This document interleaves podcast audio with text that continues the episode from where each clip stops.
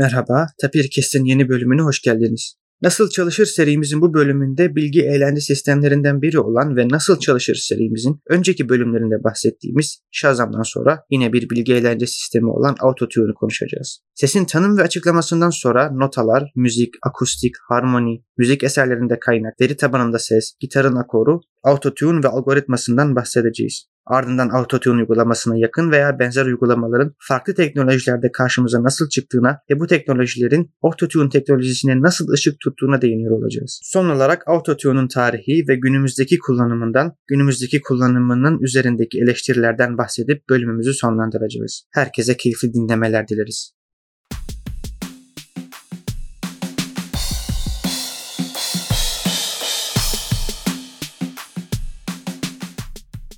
Hoş geldiniz Serhan Hocam. Hoş bulduk Selim. Hoş geldin Bahadır abi. Hoş buldum. Autotune genel olarak şarkıların istenilen ses özelliklerine getirilmesi olarak özetleyebiliriz. Burada direkt konuya girmiş olduk zaten. Autotune dediğimiz zaman sesten bahsetmek zorundayız. Hocam burada soruyu doğrudan size yöneltmek istiyorum. Ses fiziksel olarak nedir? Öncelikle bana bu fırsatı tanıdığınız için bu platformda teşekkür ederek başlamak istiyorum. Her zaman olduğu gibi. Ses bir mekanik dalgadır. Mekanik dalgaların hepsinde olduğu gibi dalgaların enerji formunda yayılabilmesi için bir ortama ihtiyaç duymaları söz konusudur. Ses özelinde bu ortam havadır. Ses dediğimiz mekanik dalga yani akustik dalga ortamdaki havanın akustik basınç değişimine verdiği tepkidir. Bizim ses olarak, insan olarak yorumladığımız ise kulakta başlayarak kulak zarıyla devam eden ve arkasından işte o meşhur orta kulaktaki kemikler ve beyne kadar giden kısmını aslında söylemiş oluyoruz ama bir işaretler ve sistemler gözüyle bakmış olsak kısaca ses bir akustik dalgadır. Akustik basınç değişimlerinin ölçülmesi sonucu ortaya çıkan işarettir diyebiliriz. Senin de ses üzerine çalıştığını hatırlıyorum Bahadır abi. Sen de bu konuda düşüncelerini paylaşabilir misin? Tabii ki. Ses dediğimiz işaret aslında üç temel özellikten oluşmaktadır. Daha doğrusu sesi tam olarak temsil eden ve bunun ses işareti olduğunu gösteren üç özellik var diyebiliriz. Bunlardan bir tanesi genlik, diğeri frekans, üçüncüsü ise faz. Ancak insan kulağı faza duyarlı olmadığı için yani ses içerisinde ses işareti içerisindeki olan bir faz farkını insan kulağı algılayamayacağı için burada genlik ve frekans daha önemli iki özellik olarak karşımıza çıkıyor diyebiliriz. Yani bir sesin genliği ve bir de frekansı vardır özetle. Bu bahsettiğimiz genlik ve frekans aslında bizim gündelik hayatta karşımıza genlik ve frekans ismiyle çıkmıyor. Genlik dediğimiz şey bir televizyonun sesini açınca sesinin o şiddeti artmış oluyor. Yani genliğin karşılığı aslında sesin şiddeti. Televizyonda konuşan insanın sesinin kalın ya da ince oluşu, ekranda şarkı söyleyen birinin olduğunu düşünelim. O şarkıcının sesinin kalın ya da ince oluşu da frekans diye nitelendirdiğimiz şeyle alakalı bilgi veriyor aslında senin.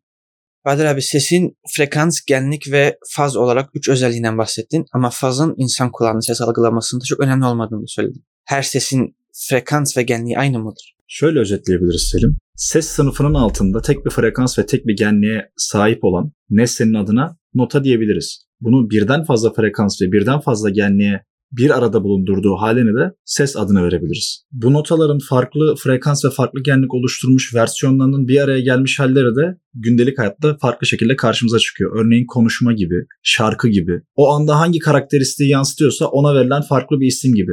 Şarkıdan bahsettim Bahadır abi. Şarkı üzerinden ben müziğe de bağlamak istiyorum. Çünkü autotune'un kullanıldığı en büyük alan diyelim müzik. Müziğin tarih boyunca birçok açıklaması yapılmış antik Yunan'dan beri. Fakat alanımızla yani matematikle en çok alakalı açıklamalardan bir tanesi olan ibn Sina'nın tanımını kullanmak istiyorum. Bu tanımı Musiki adlı kitabında kullanmış. Onu açıklamalar kısmında gerekli bilgileri vereceğim. Bu tanımında genel olarak müziğin belli kurallar, belli bir ritim dahilinde seslerin ve susmaların sıralanması olarak açıklamış. Ama burada aklıma bir soru geliyor hocam. Seslerden bahsettik ve notalardan bahsettik. Fakat düşündüğüm zaman farklı insanlardan, farklı enstrümanlardan aynı nota olduğu halde farklı sesler çıkıyor. İnsan farklı olarak algılıyor. Bunun sebebi nedir? Gerçekten güzel bir yere değindiniz. Şimdi Bahadır'ın bıraktığı yerden biraz geri alıp senin soruna öyle yanıt vermek istiyorum. Şimdi insan dilindeki ses sözcüğünün karşılığı işte genelde baktığımızda ansiklopedilere sesin insan dilindeki karşılığı olarak tekrar ediyorum. Vurguyu burada önemli bulduğum için tekrar yapacağım. Karşılığı bir psikoakustik etki. Şimdi akustik etki neden? Çünkü bir hava basıncı değişimi var ve onu işte duyma sistemimiz vasıtasıyla algılamamız söz konusu ama bir de sesin psikolojik tarafı var. Senin az önce değindiğin gibi eski Yunan'dan beri üzerinde durulan bir fenomen. Yani belki de İbn Sina'nın matematiksel yapısına atıfta bulunduğu kısmı da burası olsa gerek. Sesin bir de psikolojik tarafı var. Dolayısıyla bizim ses dediğimiz şeyi matematiksel dünyadan ayıran bir arayüz bu. Yani sesin psikolojik etkisi. Şimdi buna birazdan değineceğim. En basit örneği hoşumuza giden sesler ve hoşumuza gitmeyen sesler değil mi? Yani, yani en basit hali bu psikolojik tarafının en kaba sınıflandırması bu ama Bahadır'ın bıraktığı yerden şunu söyleyebiliriz. İşte nota adını verdiğimiz Bahadır'ın yine matematiksel dille ifade ettiği bir frekans ve o frekansa ait bir genliğin bir arada olduğu matematiksel nesnenin birden fazlası değişik dağılımlarla, değişik kompozisyonlarla, değişik bir aradalıklarla karşımıza çıkabilir. İşte genelde gündelik dilde ses dediğimiz bu. Yani çok nadirdir bizim bir nota bir sestir ama gündelik hayatımızda özel bir konserde değilsek tek bir notayı hemen hemen o konserde bile olsa duymuyoruz. Dolayısıyla ses dediğimiz şey genelde hep bu ikinci alt sınıfa yani o kalabalık frekans genlik kompozisyonuna veriliyor. Senin soruna tekrar geri gelmek istiyorum Selim. Biz aynı la notasını örnek verelim. Bir gitardan ve bir piyanodan aynı anda bu notaları dinlesek. İnsan eğer bu konularda çok da eğitimli olmasına gerek olmadan birincisinin bir cihazdan öbürünün bir başka enstrümandan çıktığını çok açıkça söyleyebilir. Bunu nasıl yapıyor? Çok basit. Aslında az önce Bahadır'ın söylediği gibi tek bir notanın tek bir genliğine bakarak bunu yapamıyoruz. Zaten böyle olsa ayırt edemezdik. Ancak tek bir notanın tek bir genliğini üretmiyor bu ses enstrümanları örnek bir gitar. Bu notanın tırnak içerisinde o dili kullanmak zorundayız. Zaten ona da adını veren sözcük o. Harmonikleri üzerinden olan bir dağılımdan bahsediyoruz. Bunu daha iyi anlatabilmek için ben sesten ışığa geçmek istiyorum müsaadenizle. Dinleyenlerimizin belki gözünde daha iyi canlanır.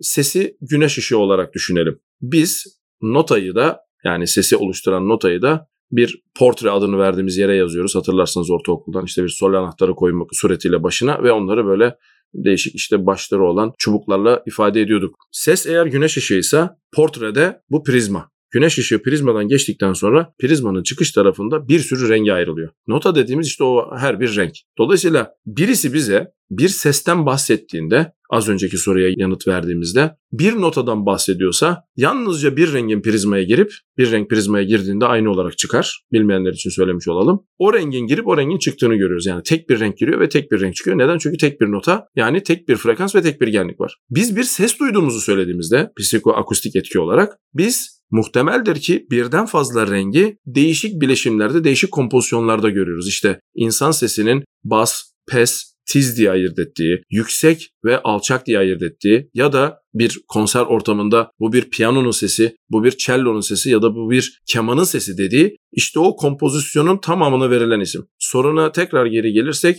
bir la notasını bir gitar çaldığında dolayısıyla tırnak içerisinde enstrümanın yapısı gereği tek bir frekans ve tek bir genlik üretmiyor. O frekansın tam katlarını yani harmonik adını verdiğimiz frekansları o cihaza, o enstrümana özel genlik dağılımlarıyla yayıyor ortama. İşte insan beyni de kabaca eğitildiğinde bir yapay sinir ağı olduğunu varsaydığımız haliyle biz bu dağılımın şekline zihnimizde otomatik olarak bakıp bu gitardan çıkıyor diyoruz ya da bu flütten çıkıyor diyoruz ya da bu piyanodan çıkıyor diyoruz. Yani dolayısıyla genelde gördüğümüz işte senin de sorunda sözünü ettiğin üzere tek bir notayı çalmaya çalışan bir enstrümanın genelde o notayı değil de o notanın harmoniklerini, uyumlularını da beraber çaldı ve bu uyumlara bir genlik atadı, bir genlik dağılımı koyduğunu görüyoruz. İşte insan beyni de bu dağılımlara bakıp, bu harmoniklere bakıp bunun gitar olup olmadığını ya da piyano olup olmadığını söylüyor Selim. O zaman hocam anlıyorum ki doğal olarak çıkan sesler aslında tek bir ses değil. Farklı seslerin, birbirine yakın seslerin birleşiminden oluşan ses grupları. Yani harmoni. Ama zannederim ki bu harmoni aslında her zaman istenen bir şey değil. Çünkü farklı ses tonları yani uyumsuz ses tonları bir araya geldiği zaman bu harmoni değil daha çok gürültüye yakın bir grup oluşturmaya başlıyor. Ve müzik eserleri de bir düzen içerisinde olduğu için hatta matematiksel bir düzen içerisinde bir ritim dahilinde olduğu için bu müziğin de felsefesine aykırı oluyor. Zannederim bunu önlemek için de farklı sistemler üzerinde çalışılmış. Mesela bunların en ilkellerinden Talkbox denen bir teknoloji var. Bu aslında bir müzik enstrümanını ses tellerine kullanmak gibi bir teknoloji. Boru vasıtasıyla ses telleri hiç kullanılmıyor. Ya da vocoder diye bir teknoloji var. Bu da benzeri bir işlem yapıyor. Sadece daha dijital, birazcık daha autotune'a yakın ama temelde yine farklı bir teknoloji. Hocam harmoniden bahsettiğiniz seslerin yani enstrümanlardan çıkan seslerin tek başına bir not olmadığını, farklı ses tonlarının, farklı seslerin birleşiminden bir ses grubu olduğunu bahsettiniz. Burada aklıma bir soru geliyor. Biz o ses grubunun mesela la olduğunu, sol olduğunu, re olduğunu olduğuna nasıl karar veriyoruz? Çünkü yanlış ses tonları birleştiği zaman kolaylıkla hata olabiliyor. Zaten autotune'unda hataları alıp bunları bir referans doğrultusuna düzelterek dinleyiciye veren bir program olduğunu söyleyebiliriz. Ama bu tabii ki ne konuyla alakadar olan ne de alakadar olmayan insanlar için yeterli bir tanımlama olmadı. Bu konuyu daha açıklayıcı bir örnek verebilir misiniz hocam daha anlaşılır olması için? Ben olaya şöyle bakıyorum Selim. Aslında bakarsan enstrümanların akorlanması, enstrümanların tune edilmesi yani düzgün nota çıkartmasına diyelim hazırlanma süreci dediğin gibi ototune'un en temel prensibi. E, örnek verelim işte biz bir gitar çaldığımızı varsayalım ve gitarda işte la notası çıkardığımızı iddia edelim. Senin de söylediğin gibi yani bu la notasının tırnak içerisinde mutlak la olduğunu kim söylüyor? Bunu birisini söylüyor olması lazım öyle değil mi? Yoksa ben la çaldığımı iddia ederim Nasrettin Hoca'nın sazı gibi yani sabaha kadar bunu söylerim. Ben de la çalıyorum derim ama buna bir hakem gerekiyor. İşte burada daha girişte Bahadır'ın sözünü ettiği o işte iki tane parametre çıkıyor karşımıza. Frekans ve genlik. Dolayısıyla biz örnek vereceğim sayıları da dinleyenlerimiz için merak edenler olabilir. Yani bilgilenmeleri açısından burada aktarmış olalım. La adını verdiğimiz nota tek başına 440 Hz kabaca değişik standartlarda küsuratlar olabilir ama kabaca 440 Hz'deki bir sinüzoidal işaret. Dolayısıyla siz gitarın teline vurduğunuzda la notası çıkardığını iddia ettiğiniz gitarın teline vurduğunuzda 440 Hz başta olmak üzere ki buna fundamental harmonik diyoruz, temel harmonik diyoruz. Bunun 440 Hz civarında olmasını bekliyoruz. Ama senin de söylediğin gibi gitar akoru ile uğraşanlar ya da müzik aletlerinin akoru ile uğraşan insanlar bilirler ki bazı durumlarda bu enstrümanlar istediğimiz sesleri vermeyebilir. Bunu da tespit etmek için çeşitli arayüzlere ihtiyaç duyarız. İşte bunlardan bir tanesi gitar tuner adını verdiğimiz teknoloji. Ben podcast'ten önce de bakma şansı elde ettim. Bunun artık online sürümleri, çevrimiçi sürümleri var. Yani tarayıcıda mikrofonunuzu açıyorsunuz, gitar önüne koyuyorsunuz ve gitarın teline vurduğunuzda vurduğunuz telin hangisi olduğunu önceden söylemek kaydıyla ben la notası çıkartmaya çalışıyorum dediğinizde karşınızdaki gitar tuner uygulaması size gitar telini sıkmanız mı gerektiğini, gevşetmeniz mi gerektiğini söylüyor. İşte ototune tam olarak bunu yapıyor. Yani sizin o anda tırnak içerisinde senin söylediğin üzere hatalı olarak çıkardığınız sesin bir referans dahilinde olması gerekene nasıl çekileceğini söylüyor. Ototune bunun bir üstünü de yapıyor. Bunu bir de düzeltip dışarı veriyor. Dolayısıyla ototune'a girmiş bir şarkıcı aranjörün ya da kompozörün daha önceden vermiş olduğu referans dahilinde şarkıyı söylemeye çalışıyor ama başaramadığı için ototune kutusuna hem aranjörün ve kompozörün vermiş olduğu hem de o sırada şarkıcının doğaçlama vermiş olduğu girdiği alıyor. Ototune bu ikisine bakıp olması gerekene en yakın hale şarkıcının sesini çevirip kayda veriyor. Dolayısıyla biz kayıtta neyi duymuş oluyoruz? Ototune'dan geçmiş halini duymuş oluyoruz. Gitar tuner örneğine geri gelecek olursak, gitar tuner ototune'daki hatayı tespit eden sıkma ya da gevşetme fonksiyonunun ne kadar olduğunu söylüyor ama yetmiyor bir de bunu düzeltip veriyor. Gitar tuner uygulamasında maalesef bunu biz elimizde biz kendimiz yapmak zorundayız ekrana bakarak ama ototune bunu otomatik olarak yapıyor. Hocam aslında gitar tuner'dan ototune'a geçiş arasında bir adımdan daha bahsetmemiz gerekiyor. O da her ne kadar gitar tuner'ın temelde yaptığı şey ototune'a çok yakın da olsa gitar tuner bunu 16 saatte de yapıyor olabilir. Yani karşıma bir la notasının gitar tuner içerisindeki doğru halini açıp o gitara 16 saat boyunca vurup düzeltemeyebilirim ya da düzeltmek istemiyor olabilir. 16 saat boyunca bunu çalıştırabilirim. Ama Ototune'un bir de yaptığı şu durum var. 5 dakikalık bir şarkı var ise 5 dakikalık bir çıktı vermek zorunda. O yüzden bu aradaki geçişi de aslında belki dinleyicilerimiz arasında bilen olacaktır. Bilmeyenler için detaylarını hemen anlatacağım. Gitar Hero örneğini verebiliriz. Gitar Hero'da bir şarkı açılır. Daha öncesinden bu şarkının notaları 5 tuşa bölünmüş formattadır. Yukarıdan o notalar tuşların renklerine göre aktıkça o şarkı çalınır. Aynı zamanda eğer bazı notalara sürekli olarak vuruluyorsa yani dın yerine dın gibi vuruluyorsa buna da dikkat etmek gerekiyor. Yani bu aslında ototune'un ben hem notaları eşitliyorum ya da notaları birbirine çok yakın hale getiriyorum. Bu notayı alıp bir referansla kullanarak daha iyi hale getiren bir çıktı veriyorumun ötesinde şunu da yapıyor. Bu notayı bir referansı kullanarak ne kadar uzun süreli olduğunu da hesaba katarak bu şekilde daha iyi bir çıktı haline getiriyorumu da yapıyor Guitar Hero. O yüzden aslında ototune'a geçişte iyi bir örnek olabileceğini düşünüyorum Guitar Hero oyununun.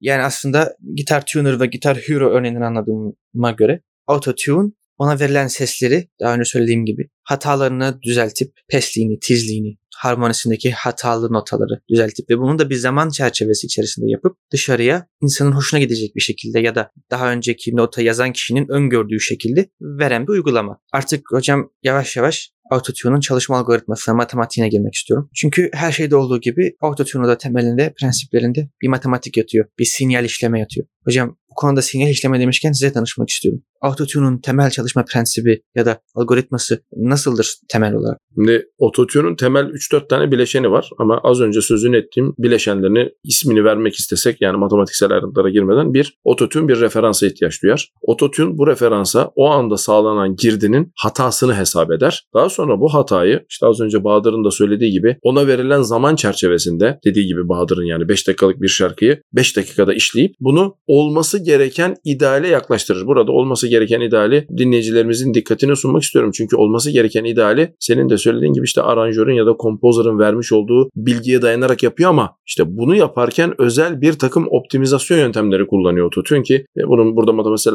değinmeye gerek yok. Dolayısıyla Autotune ne yapar? Autotune bir referansa bakarak o anda sağlanan rastgele girdiye bu referansa ait hatayı hesap edip bu hatayı en iyi nasıl kapatacağını hesap edip hatayı kendince kapattıktan sonra çıktığı dışarı verir. Autotune'un temel bileşenleri bunlardır. Açıkçası farklı işaret işleme alanlarında referans kaynağı kullanarak bir şey ortaya çıkartma denince akla gelen ilk şeyin özellik çıkarımı adı altında geçen o teknoloji, o matematiksel yaklaşım olduğunu biliyoruz. Burada özellik çıkarımı çok fazla şeyde kullanılıyor. Yani ototune bunlardan bir tanesi görüntü işleme dahi kullanılan bir yöntem adı aslında bu ama Ototune'un biraz önce Serhan hocamızın bahsettiği yöntemleri kullanmasının üstüne hatta çok daha üstüne yaptığı bir şey var. Bunları neredeyse gerçek zamanda yapması. Yani ben deneyimleyemedim, deneyimleme şansım olmadı ama bir sanatçı sahnede şarkı söylerken mikrofona konuştuğu anda yani bizim aradaki milisaniyelik farkı ayırt edemediğimiz kadar gecikme olduğu durumda mikrofondan çıkan ses bize ototune'lu şekilde aktarılıyor. Yani ototune dediğimiz o makineden geçmiş şekilde aktarılıyor. Yani neredeyse gerçek zamanlı yapılıyor bu işlem. Bu yüzden de ototune'un aslında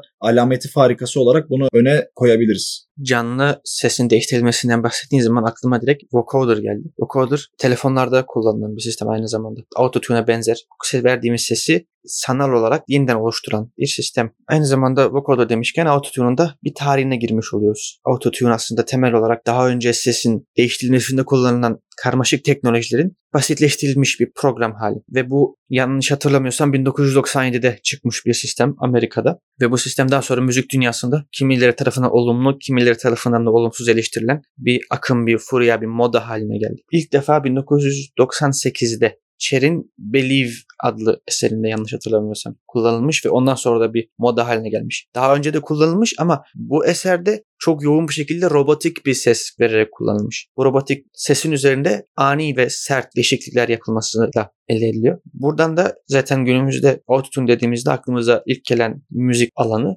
hip hop yani rap oluyor. Bu da ilk başta 2000 yılında T-Pain tarafından kullanılmış ve ondan sonra yani böyle yoğun olarak kullanılmaya başlanmış. Geçtiğimiz günlerde sen de bunu merak edip dinlemiştik diye hatırlıyorum. T-Pain'le Pitbull'un bir şarkısı vardı. 2008 ya da 2009 yılı yanlış anımsıyor olabilirim. O zamandan sonra özellikle 2009'dan sonra Amerika kültüründe ve sonra da şu anda son 3-4 yıldır olan Türk hip hop kültüründe çok yaygınlaştı zaten. Benim de hiç haz etmediğim bir versiyon belki hip hop'un ototune'la yapılmış versiyonu ama çok yaygınlaştığını, alıcısının çok olduğunu ve çok dinlendiğini söylememek biraz yanlış olur. Zaten olumlu ve olumsuz eleştiriler de buradan kaynaklanıyor. Olumlu eleştiriler müzik yapımının kolaylaştığını söylüyor ama olumsuz yaklaşanlar da yine aynı noktadan bunun olumsuz olduğunu söylüyor. Kolaylaşmanın bunu sanat değerini düşürdüğü, artık sanatçının sesini değil de bilgisayarın sesini duyduğumuzu ve müziğin sanattan çıkıp bir endüstri haline geldiğini söylüyorlar. Evet bugün bu şekilde autotune'u konuşmuş olduk. Autotune'u konuşurken aynı zamanda sesi de tanımlamış olduk. Duyduğumuz seslerin, notaların bir harmoni olduğunu söyledik. Autotune'un da bu harmoniyi istenilen noktaya getirdiğini konuştuk. Autotune'un da temel çalışmalarını ve kısaca tarihinden ve üzerindeki eleştirilerden bahsetmiş olduk. Hocam Serhan Hocam teşekkür ederim katkı sağladığınız için. Ben teşekkür ederim Selim beni davet ettiğin için. Bahadır abi teşekkür ederim. Ben teşekkür ederim Selim. Herkese iyi haftalar dilerim.